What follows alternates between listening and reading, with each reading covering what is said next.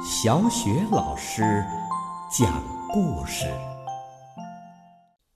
每个故事都是一次成长之旅。宝贝儿，欢迎收听小雪老师讲故事，并关注小雪老师讲故事的微信公众账号。今天小雪老师给你讲的故事是《对不起》。来自《暖房子爱的故事》系列绘本，作者是来自英国的诺伯特·兰达、蒂姆·沃恩斯，由暖房子翻译，暖房子绘本馆北京联合出版公司出品。对不起，小熊和小兔子是一对好朋友，他们相亲相爱，同住在一栋。温馨的小屋里，他们共用一间厨房。小兔子会做香喷喷的酥炸蘑菇，小熊呢会做好吃的不得了的蜂蜜蛋糕。晚上，他们睡在双层床上，小兔子睡在下面，擅长攀爬的小熊呢，当然是睡在上面了。在小屋的上面有一座树屋。到了夏天，他们就搬到凉爽的树屋里。小兔子很会讲故事，它喜欢捧着故事书，绘声绘色的给小熊讲故事。能有一个好朋友，并且能成为别人的好朋友，这种感觉真是棒极了。一个夏天的早上，小兔子站在树屋里欣赏风景。忽然，它发现有个东西在阳光下闪闪发光。他说：“看呐，小熊，那是什么？”小熊用篮子把小兔子放到了地面上，接着自己也爬了下去。他们好奇的向那个奇怪的东西跑去。小熊小心翼翼的凑近，仔细的端详着那个怪东西。他从没见过这么闪亮的东西。他说：“哦天哪！这是我的照片。我有一对多么毛茸茸的耳朵呀！”小兔子听了，也凑上去，想看个究竟。他说：“开什么玩笑嘛！这明明是我的照片嘛！多漂亮的长耳朵呀！你没看到吗？”不可能！小熊抓起那个怪东西说：“哦，这明明是一对毛茸茸的小圆耳朵嘛！哦，这是我的照片。”小兔子不甘示弱，一把把那个怪东西给夺了过来。他们拉拉扯扯，谁也不让谁。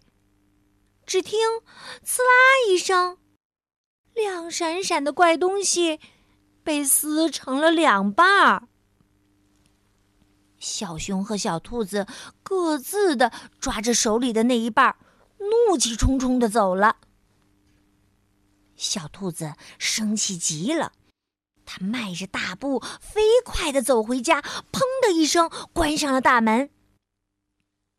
他找来胶带，把那个亮闪闪的怪东西贴到墙上。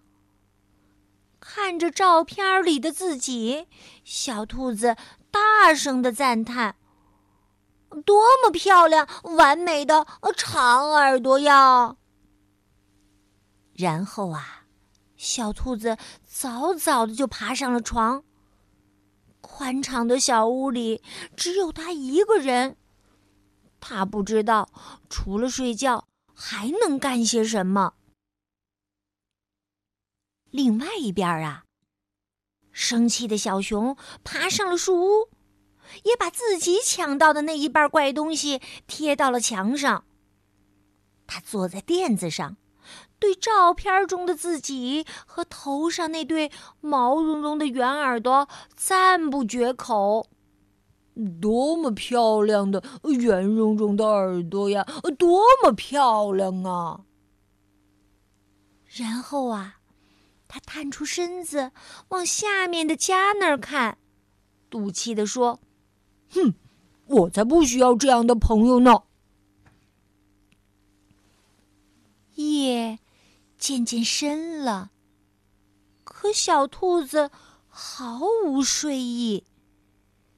原本的怒气已经渐渐消去，剩下的只有对好朋友的思念。他叹了口气：“唉，我可真糊涂呀！要是小熊在这儿，该多好啊！这样我就能给他讲有趣的睡前故事了。”而这个时候啊，在树屋上，小熊和小兔子一样，也感到了悲伤和孤独。小熊想：怎么才能让小兔子开心起来，重新成为我的好朋友呢？哎，有了！小熊想到了一个好主意，他取下墙上的半张照片，爬下树，悄悄地走向他和小兔子的家。小兔子这会儿啊，也没有待在床上，他正站在屋门口，手里拿着自己抢到的那半张照片呢。一看到小熊。小兔子就连忙奔过去，小声地说：“呃，对不起，小熊，嗯，这个还给你。”不，呃，该我说对不起的。小熊也递上了自己手里的那半张照片儿。小熊和小兔子终于又和好如初了。当他们依偎在一起，看向那个亮闪闪的怪东西时，宝贝儿，你猜他们看到了什么？对了，是他们两个人的合影。呃，太棒了！哦，太棒了！小熊和小兔子啊，都开心极了。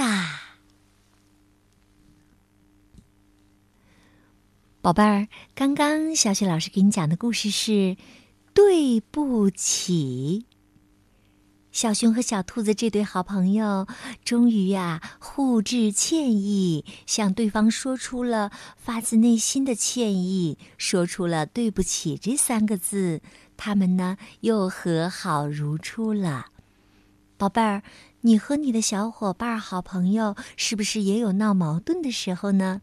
这个时候啊，千万不要赌气，一定要想一想对方的好，想一想怎样才能够表达自己的歉意，和对方和好如初。就像故事当中所说到的那句话：“能有一个好朋友，并且成为别人的好朋友，这种感觉多棒啊！”好了，宝贝儿，故事就讲到这儿。接下来呀，又到了我们。读古诗的时间啦！今天我们朗读的古诗是《赠花卿》。《赠花卿》，赠花卿，杜甫。锦城丝管日纷纷，半入江风半入云。此曲只应天上有，人间能有几回闻？锦城丝管日纷纷，半入江风半入云。此曲只应天上有，人间能有几回闻？锦城丝管日纷纷，半入江风半入云。此曲只应天上有，人间能有几回闻？锦城丝管日纷纷，半入江风半入云。此曲只应天上有，人间能有几回闻？锦城丝管日纷纷，半入江风半入云。此曲只应天上有，人间能有几回闻？